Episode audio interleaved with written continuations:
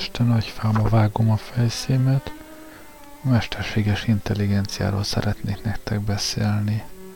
A talp alá valót közben Bach cselló szvítjei adják.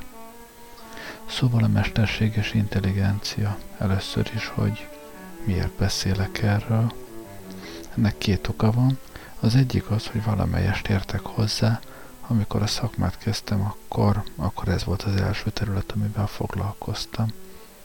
A másik pedig, hogy nemrégiben olvastam egy, egy cikket, amire sok minden eszembe jutott, az adás végén talán majd eddig is eljutok. Hát először is arról, hogy, hogy mi is az a mesterséges intelligencia.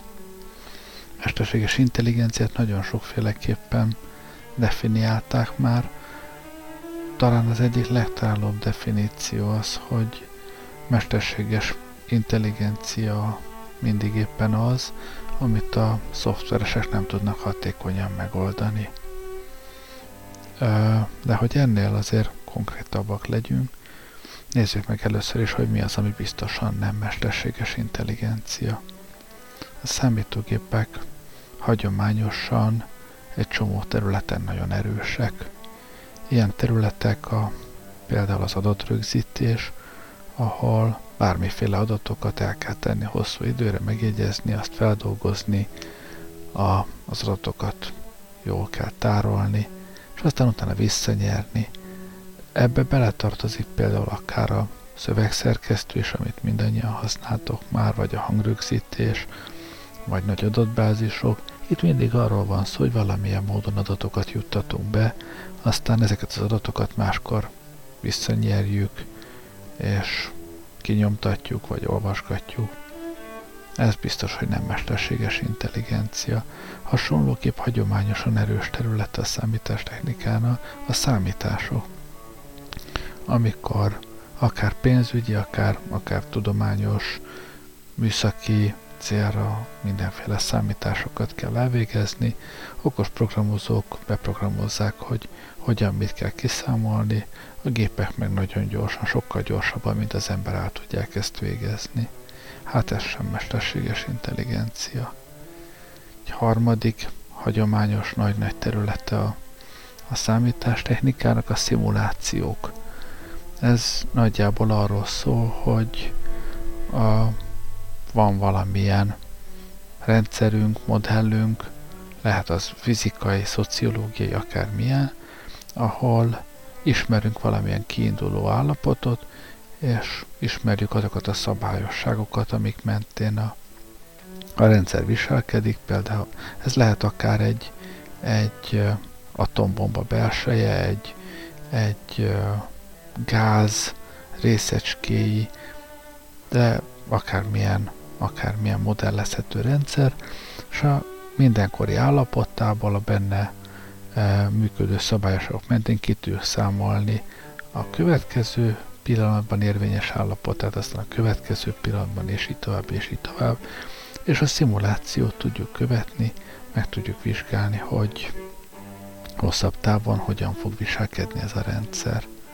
Hát ez sem intelligencia, itt is csak arról van szó, hogy, hogy nagy számítási kapacitást tudunk bevetni, és minél pontosabban ismerjük a rendszer kiinduló állapotát, illetve a szabályokat, annál pontosabb szimulációt tudunk végezni. Ennek az eredménye például az, amit időjárás jelentés néven szoktunk kapni.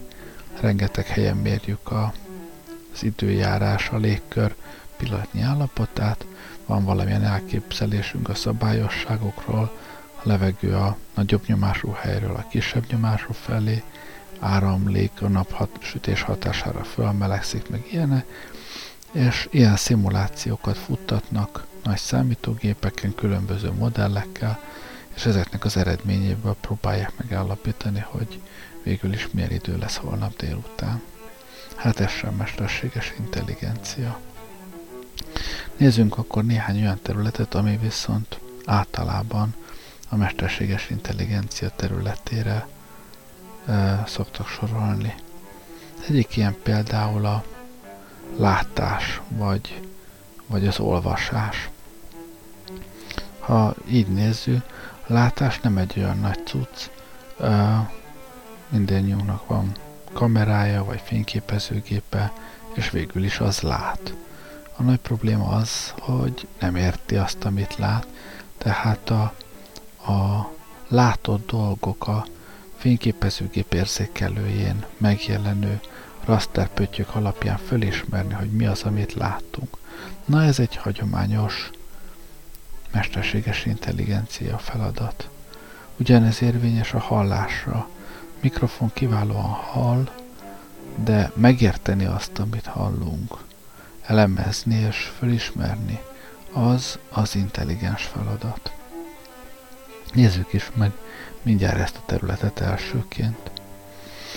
A mesterséges intelligencia számára az egyik legfontosabb kihívás volt még a 80-as, 90-es években az olvasás, karakterfelismerés.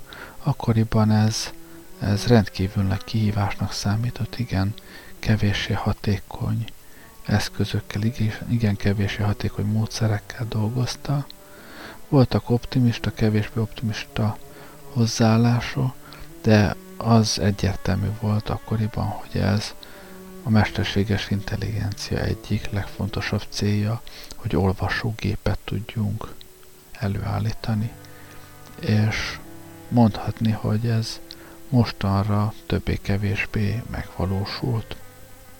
Ha nem is százszázalékosan, de nyomtatott szöveget igen-igen jó hatékonysággal tudnak most már a, a, az OCR-ek, a karakterfelismerő rendszerek olvasni. Ennek az egyik, egyik uh, trükkje a megoldásnak az volt, hogy egyre jobb és jobb algoritmusokat vetettek be a maguknak a karaktereknek a felismerésére, különböző módszertanokkal, különböző hozzáállásokkal uh, próbálkozta, de igazán nagy sikereket akkor tudtak elérni, amikor rájöttek, hogy a, az ember is amikor éppen olvas, nem csak a karakterek felismerésére koncentrál. Ha belegondoltok, egy, egy tiszta, szépen nyomtatott szövegben az egyes karakterek felismerése, az talán nem is akkora nagy kunst. De abban a pillanatban, amikor a, a szöveg egy picit maszatos, a betűk hajszányit összeérnek, amikor, amikor kosz kerül a papírra, már pedig ahol nagy tömeget kell olvasni, ez mindig előfordul. Abban a pillanatban ez a felismerés rendkívül nehézé válik, és ilyenkor egy dolog az, ami, ami kisegítheti a bajból a, a számítógépet, amikor olvasni próbál, ha úgy próbálja meg elemezni a látottakat, ahogy az ember is teszi, figyelembe veszi a betűk egymás utániságát, a szavakat, valami fajta szótárt használ, amiben benne vannak a létező értelmes szavak, és ennek alapján ott, ahol nem pontosan kiolvasható, hogy az a, az a betű, amit éppen lát, az egy T betű vagy egy L betű, csak valami maszat van a, az L betű szára mellett, ott a, a szótár segíthet kitalálni, hogy az úgy ad -e értelmes szót, hogy T betűt vagy L betűt veszünk az adott helyen, vagy ha mind a kettő értelmes lehet, akkor még mindig megvizsgálhatjuk, hogy a mondatban melyik szónak van értelme, a T betűsnek vagy az L betűsnek. Tehát a jó karakterfelismerő szoftverek most már szótárakat, illetve mondatelemzőket is tartalmazna, ezzel próbálják megjavítani a felismerési biztonságot. És ennek segítségével most már 99% föl, jócskán 99% fölötti eredményeket tudnak elis, ö, felismerni ö, megfelelő minőségű nyomtatott szövegeken, ami azt jelenti, hogy viszonylag kevés javítással, vagy adott esetben akár javítás nélkül lehet használni az általuk felismert szövegeket.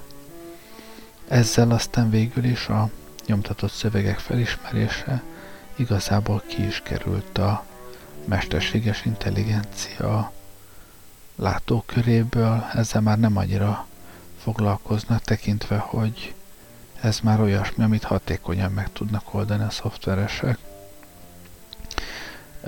Ha bárki vesz egy szkennert, nagy a valószínűsége, hogy olyan minőségű OCR szoftvert kap hozzá ingyenesen a dobozba egy CD-n, amiről a 80-as években a mesterséges intelligencia kutatói álmodni sem mertek volna.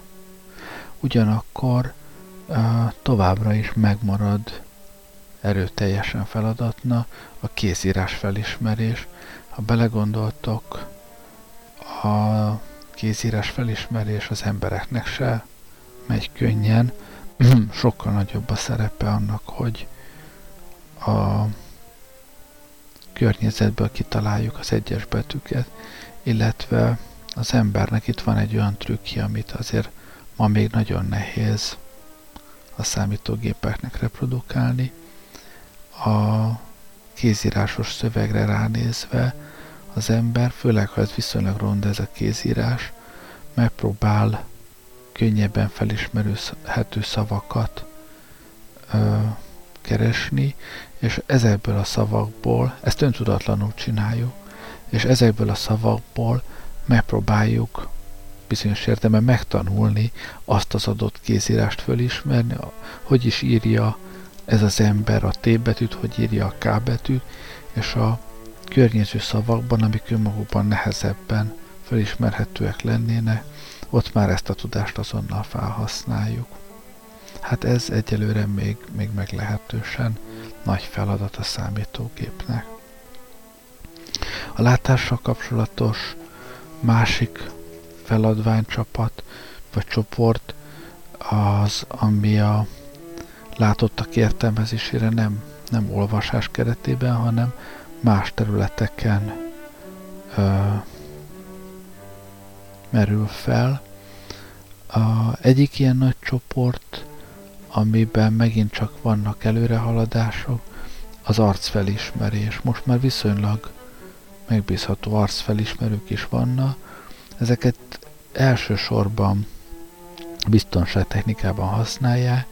A beléptető rendszerben a, bele kell nézni egy kamerába, és a számítógép felismerés köszönti azt, aki, aki éppen érkezett, ezzel is nehezebbé téve illegális behatolók ér belépését, de hát ez sem egy könnyű, könnyű feladat.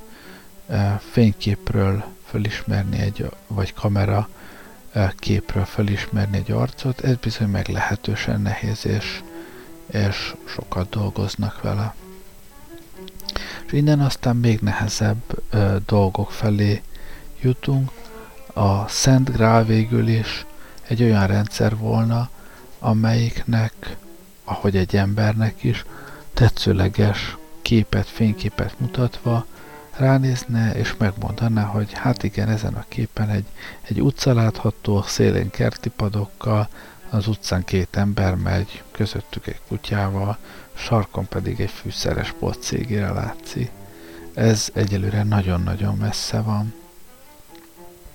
Rendkívül nehéz egy, egy képet így egy számítógépnek kielemeznie, meg kell próbálnia felismerni a formákat, ráadásul ugye a három dimenzióról két dimenzióra való redukálás, amit a, az ember hosszú éveken keresztül tanul meg, hogy ezt hogy értelmezze. Két-három éves korunkra jutunk el odáig, hogy a háromdimenziós képet viszonylag jól tudjuk megérteni, ezt a számítógépeknek rendkívül nehéz reprodukálnia.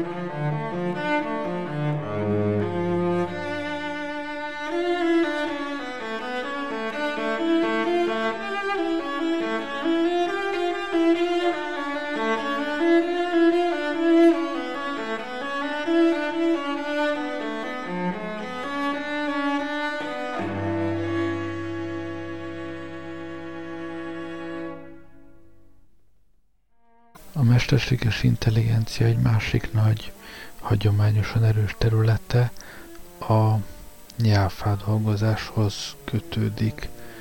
Már a, a karakterfelismerésnél is szóba került ez, de ez egy önálló kutatási terület igazából, aminek két apró alterülete a beszédgenerálás, ez az egyszerűbbik rész, ha egyszer előállt valamilyen fajta szöveg, egy, mondjuk egy írott szöveg, azt már elég régóta képesek a gépek felolvasni.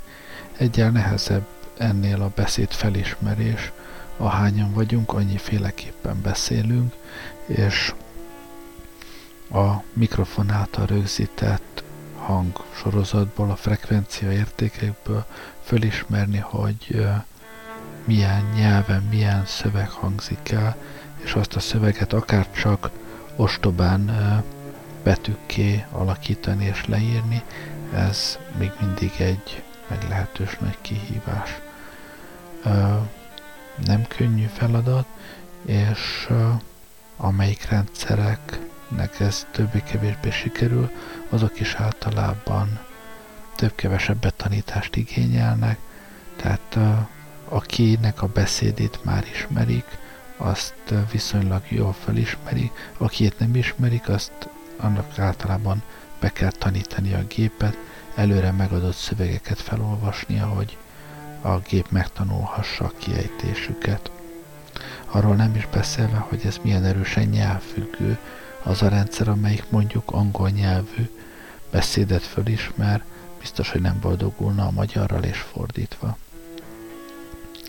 Tehát a beszédfelismerés is egy nehéz feladat, de még ennél is összetettebb, nehezebb magának a nyelvnek a reprezentációja, ami a tényleges hangalakoktól független, tehát ez, ez lehet magának a, az írott szövegnek az értelmezése is, tehát az a feladat, hogy egy írott szövegben találjuk meg az alanyt, az állítmányt, az igéket, a jelzőket, határozókat, és ezeket értelmezzük oly módon, hogy a, a szöveg értelméig eljussunk valamilyen módon, ez, ez egy rendkívül nehéz feladat, és mesterséges intelligencia régóta próbálkozik vele, több-kevesebb sikerrel.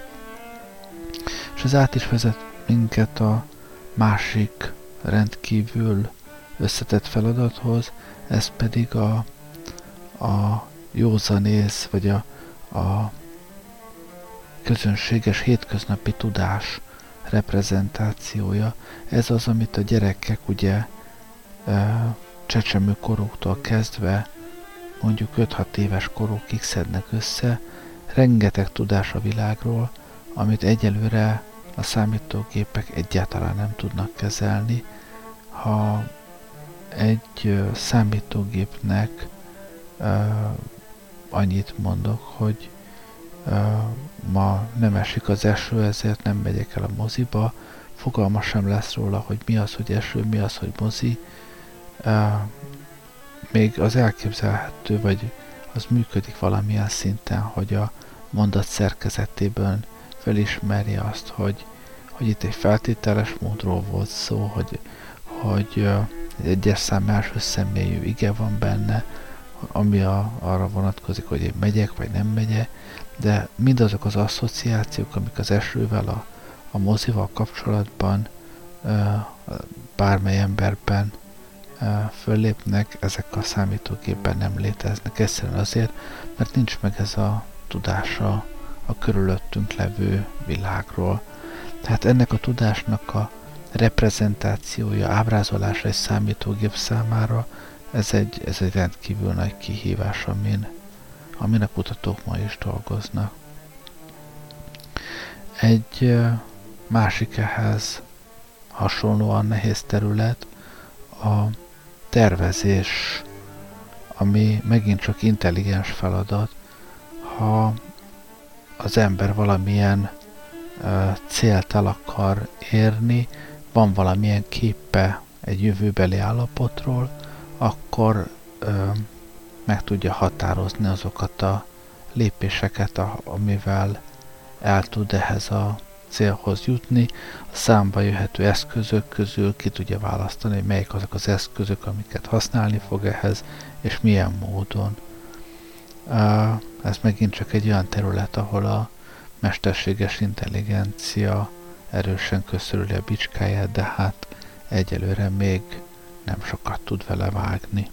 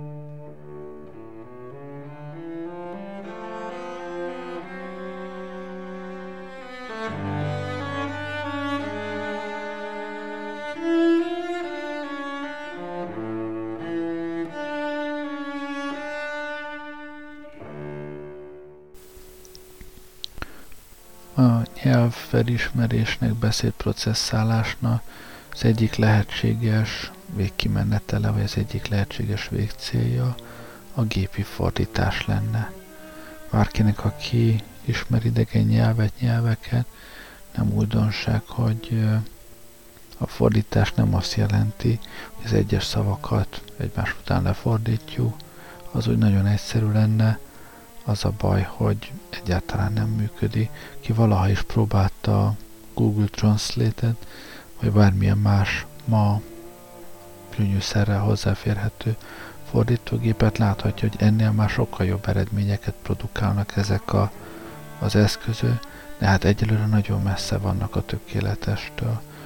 Az így lefordított szövegeket az emberi intelligencia többé-kevésbé képes értelmezni elég gyakran van, hogy a gépi fordítású szövegből megértjük, hogy mit akarhatott az eredeti szövegírója, de ha már egy ilyen gépi fordított szöveget megpróbálunk vissza vagy tovább fordítatni a géppel, annak aztán már végképp semmi értelme nem lesz.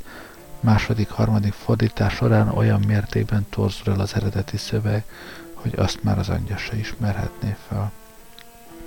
Ennek éppen az az oka, hogy már az eredeti szöveget se értette meg az, aki fordította már, mint a gép, hanem csak a, a mondat struktúráját próbálta meg felismerni, illetve a benne levő szavakat fordítja le, és a, alakítja át a, a célnyelv struktúrájára, illetve szavaira, de anélkül, hogy érdemben megértené, hogy, hogy mire szólt a szöveg, amit, amit le akar fordítani. Tehát a, nyelvfelismerésnek a, önmagában nem lehet az eredménye tökéletes fordítás, ehhez volna szükség arra bizonyos világról való tudásnak, ami aztán az egyes mondatok tényleges értelmét érthetővé tenni a fordítógép számára, és ezt tenni lehetővé azt, hogy a fordítás ne a, az eredeti szövegnek a, a mondat struktúráiról, meg a szavairól szóljon, hanem az eredeti tartalmat próbálja meg a célnyelven visszaadni, ahogy ezt egy ember fordító is tenné. Mesterséges intelligencia ide kapcsolódó másik nagy, nagy területe a, a tanulás. Az, hogy a való világról legyen valamilyen tudásunk, az általában nem megvalósítható úgy, hogy a, ezt a tudást, ezt a gépbe akármilyen úton betápláljuk. Legcélszerűbb az volna, vagy az, hogyha a gépet valamilyen öntanuló uh, rendszerrel látjuk el, tehát a, a, amikor elindítjuk ezt a rendszert, akkor még kevés tudással a rendelkezésére, és miközben feladatokat old, meg miközben interakcióba lép a világgal, aközben újabb és újabb tudást uh, tud összeszedni. Az a baj, hogy ez is egy meglehetősen nehéz feladat, mert uh, a gépi tanulás feltétele az, hogy uh, meg tudja különböztetni a lényegest a lényegtelentől, illetve a, az egyedi esetleges előfordulást a szabályoktól. Hogyha látunk egy péket, aki kenyeret süt, a, az embernek nem azt kell megtanulnia, hogy a, a fehér ruhás emberek azok, azok kenyeret sütnek, hanem, hanem más jellegzetességekre kellene figyelni. Követképp nem arra, hogy a kék szemű emberek sütik a, a kenyeret, vagy, vagy az, hogy a, a Kovács nevű emberek, vagy a Géza nevű emberek sütik a kenyeret, meg kell találni, mi az a, a tulajdonság ennek az embernek, ami a kenyérsütéssel uh, kapcsolatban van. És ez nagyon nehéz megtalálni, akár tíz péknek a megtekintéséből is, hogy mi az a közös tulajdonsága ezeknek, mármint hogy a foglalkozásuk, ami, ami összeköti őket, és ami ebben az adott példában lényeges.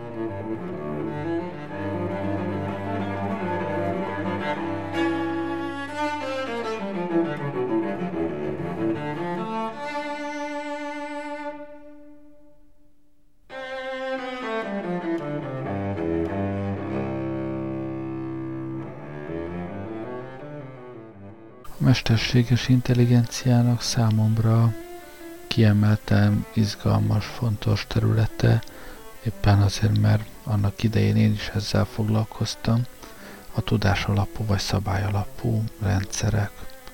Itt alapvetően arról van szó, hogy általában valamilyen jól behatárolható szakterületnek a valódi emberi szakértőiből megpróbáljuk kinyerni azokat a szabályokat, azokat az ismereteket, amik alapján ők a szakterületeken döntéseket hoznak, vagy, vagy tevékenykednek, és ezeket a szabályokat próbáljuk meg a számítógépben valamilyen a számítógép számára értelmezhető módon rögzíteni, és ezek után azt várjuk, és az is történik, hogy a számítógép a, föl, a számára ismertetett szabályok alapján, de nem feltétlenül egy a felhasználó számára, vagy akár a programozó számára ismert vagy megismerhető ö,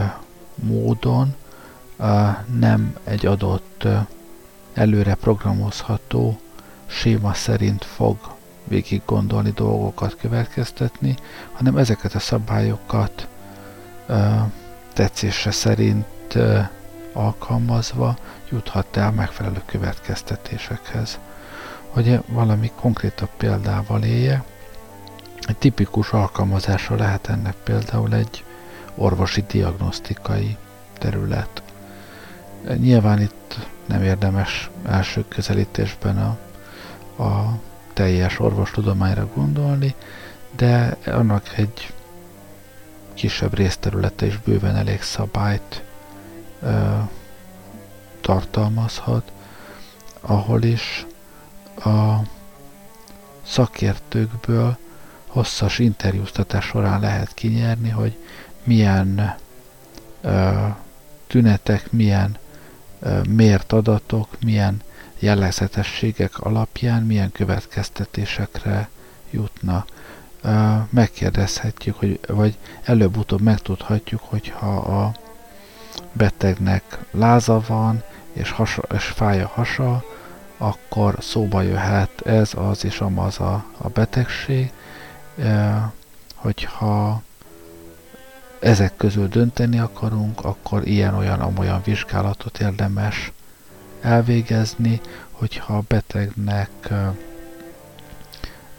kiütések vannak a, a karján, az milyen betegségekre utalhat, hogyha a betegnek nincsenek kiütései, de mégis viszket, akkor az milyen betegségekre utalhat, és ezek a szabályok nem mint egy sorozat, hanem mint egyedi, egymástól többé-kevésbé független igazállítások kerülnek be a rendszerbe, miszerint ha a betegnek gyakran fáj a feje, de nem vérzik az orra, akkor az, az ilyen-olyan betegséget jelezhet.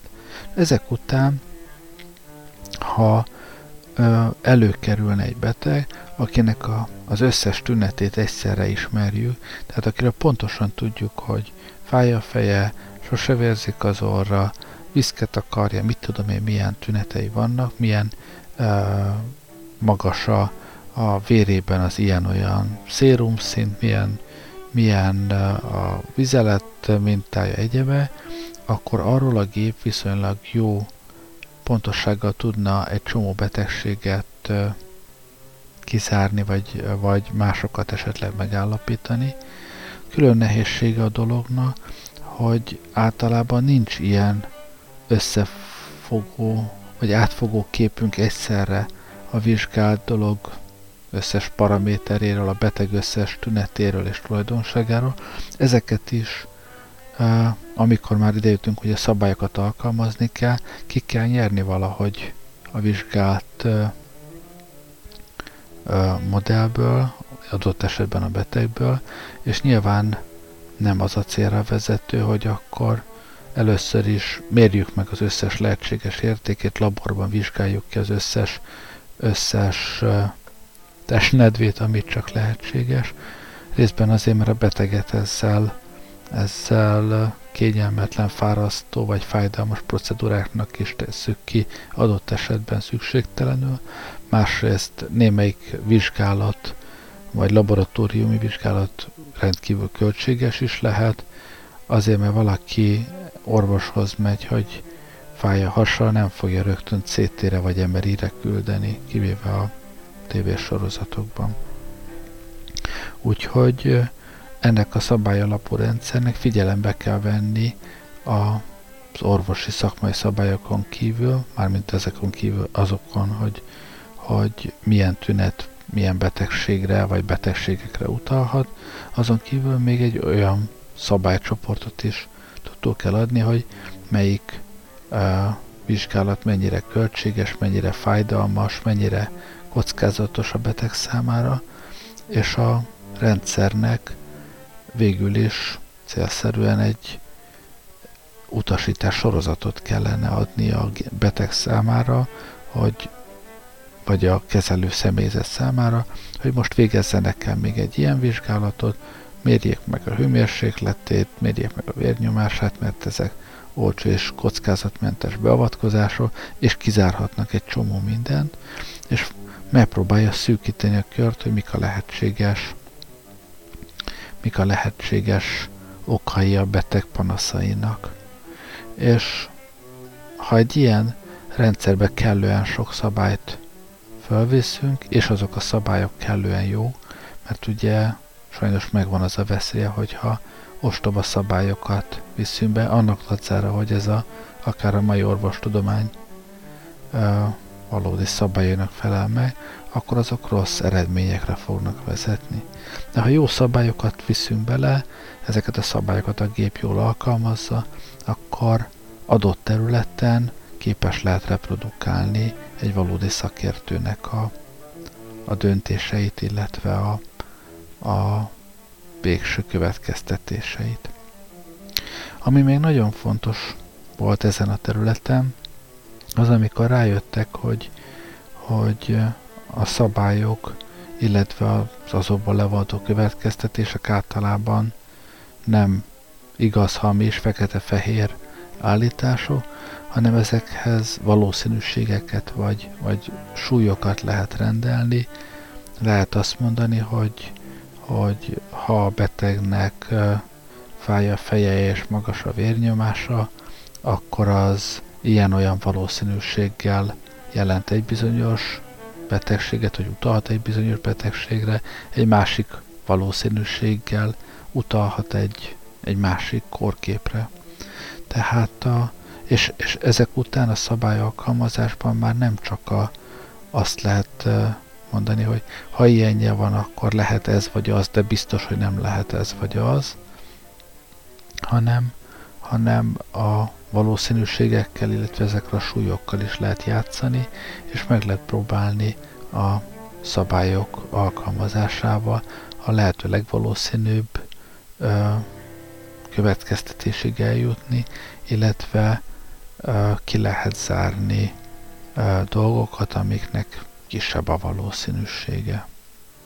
Szóval ez a szabály alapú rendszer is egy olyan terület, amelyik annak idején nagyon ígéretes volt, így ebben a formában viszonylag kevéssé használható, mint ma már, mint, mint önálló rendszer, bár én azt hallottam, hogy, hogy például a, a sivatagban, a, annak idén a háborúban harcoló katonáknál voltak ilyen rendszerek, amik, amik első segély nyújtásban, illetve első diagnosztikai lépésekben segítettek a, a helyszínen, ahol, ahol orvos nem volt elérhető kész közelben.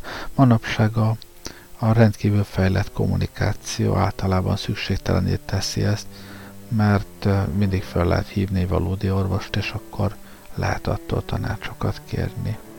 De persze a szűrhajózásban ez megint csak lehet egy olyan terület, ahol egy Mars expedíción, ahol, ahol már két-három óra lesz a fordulási idő a kommunikációban, lehet, hogy megint szerepet kaphat egy ilyenfajta orvos szakértő például.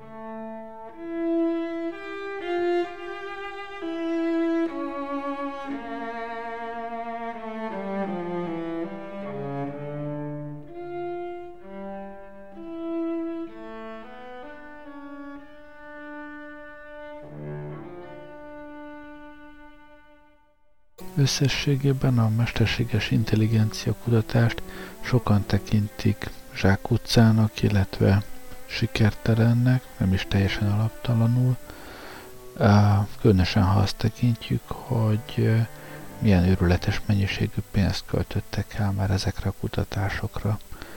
Ugyanakkor valószínűleg a, az elvárások voltak túl nagyok bizonyos szempontból, Másrésztről a tényleges eredményeket nem igen szokták tudomásul venni ezeknél az értékeléseknél.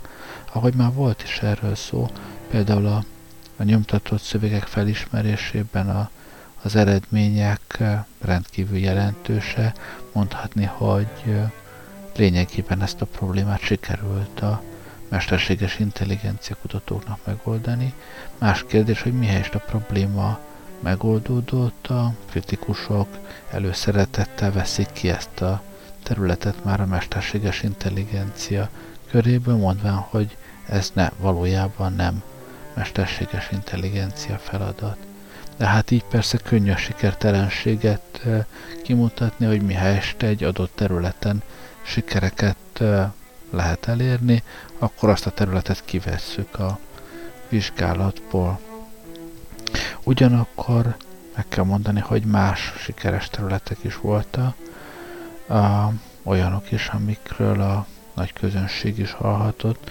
Az egyik ezek közül például a Deep Blue nevű IBM számítógéprendszer volt, ami annak idején az első számítógép volt, amelyik sakban képes volt megverni a, az éppen aktuális ember sakvilágbajnokot. Ma már többé-kevésbé nem kérdés, hogy a számítógépek sakban erősebbek az embernél. Mondhatni, hogy most már bármikor elő tudnak állítani olyan gépet, amelyik, amelyik az éppen aktuális sakvilágbajnokot bármikor vagy, vagy jelentős számban képes megverni.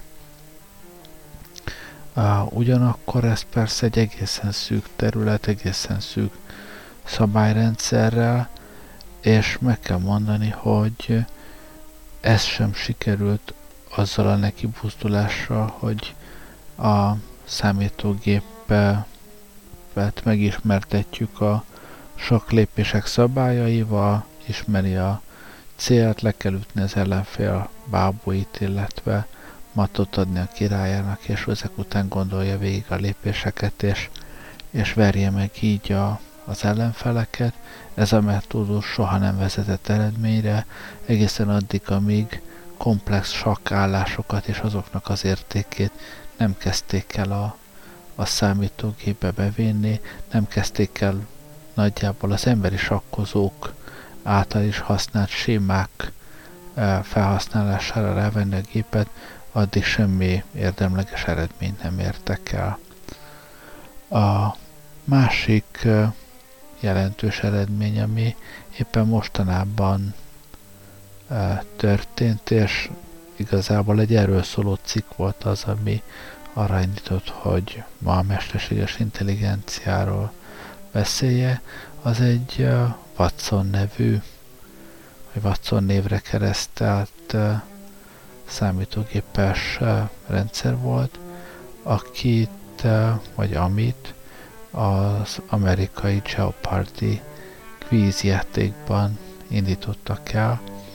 A eddig szerepelt két legsikeresebb Jeopardy játékossal szemben, és ez a számítógép ezt a két emberjátékost ö, megverte méghozzá elég turván. Itt arról van szó, hogy a Jeopardy az egy olyan játék volt, amiről a, valaha azt gondolták volna a mesterséges intelligencia kutatók, hogy ha ezen egy számítógép nyerni tud, az már tényleges, valódi, igazi intelligenciát jelez. Hát erről azért nincs szó.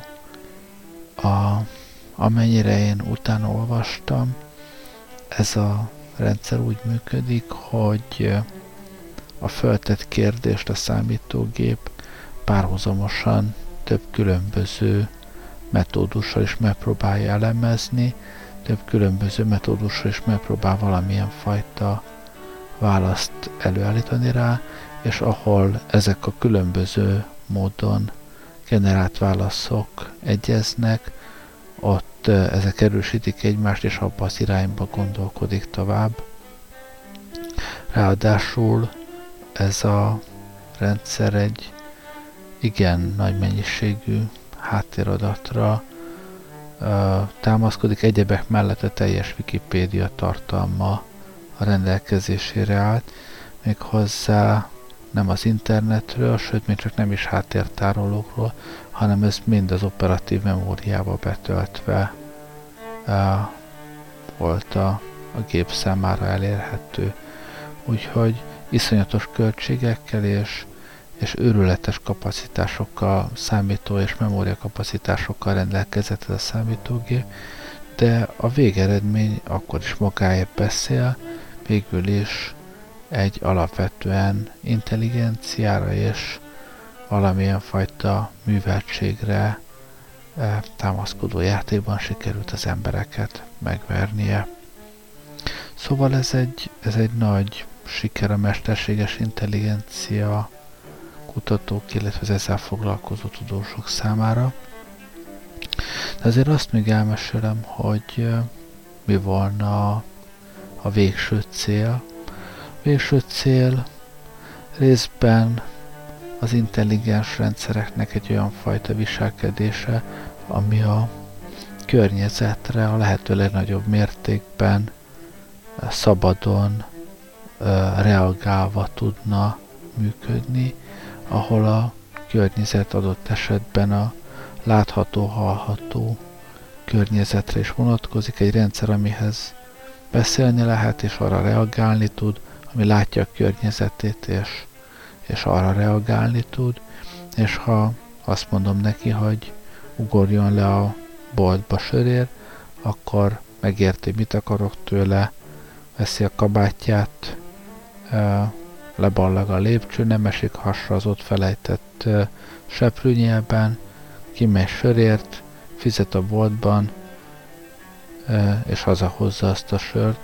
Ez ha belegondolunk, egy, egy 65-70-es iq egészen ostoba embernek is sikerül, hát azért a számítógépek ettől még elég messze vannak.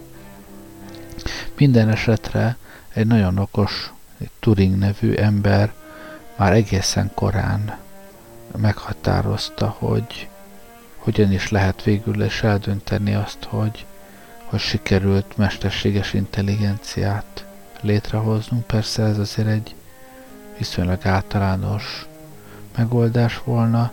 Ez arról szól, hogy tesztelő, akinek ezt el kell döntenie, hogy működik -e ez, az, ez a mesterséges intelligencia, A és B szereplőkkel tudna társalogni. Ez a társalgás nem alapvetően nem beszélgetést jelenten azon a szinten, hogy hallják egymást, hanem számítógépes képernyőn billentyűzeten keresztül tudnának egymással kommunikálni, és az A és a B szereplők közül az egyik ember, a másik számítógép, és ha ez a tesztelő nem tudja eldönteni huzamosabb kommunikáció után sem, hogy A vagy B szereplő az ember, és illetve a másik a, a számítógép, vagy ha rosszul dönt, akkor, akkor mondhatjuk, hogy, hogy ez a teszt sikeres, illetve hogy valódi intelligenciával van dolgunk, és persze ezen közben ez a tesztelő azt kérdez, azt mondta a túloldalon levőknek, amit csak akar. Tehát teljesen szabad beszélgetést kell tudni folytatni ezzel a bizonyos számítógéppel még hozzá, olyan megtévesztően, hogy, hogy ez a vizsgáló ne tudja eldönteni, hogy ő most nem egy emberrel, hanem egy számítógéppel beszél. Hát egyelőre ennek a, a valódi megvalósítása még, még elég messze van, de ha ezelőtt tíz évvel valaki azt mondta volna nekem, hogy a, a karakterfelismerés, vagy a, vagy a fordítása mára itt tart, ahol, ahol tart, vagy hogy egy számítógép Jeopardy-ban megveri a két legsikeresebb emberi versenyzőt, azt se hittük volna el. Szóval előttünk a szifikben oly sokszor már felmutatott jövő, csak aztán tudjuk, hogy mit kezdünk vele.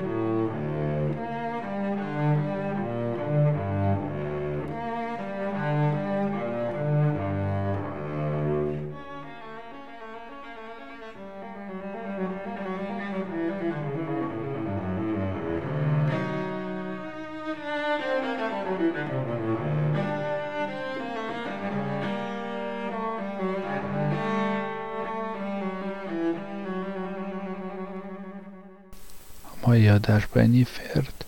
Legközelebb lehet, hogy elmesélem nektek, hogyan kell birkavesével földrengést megállítani.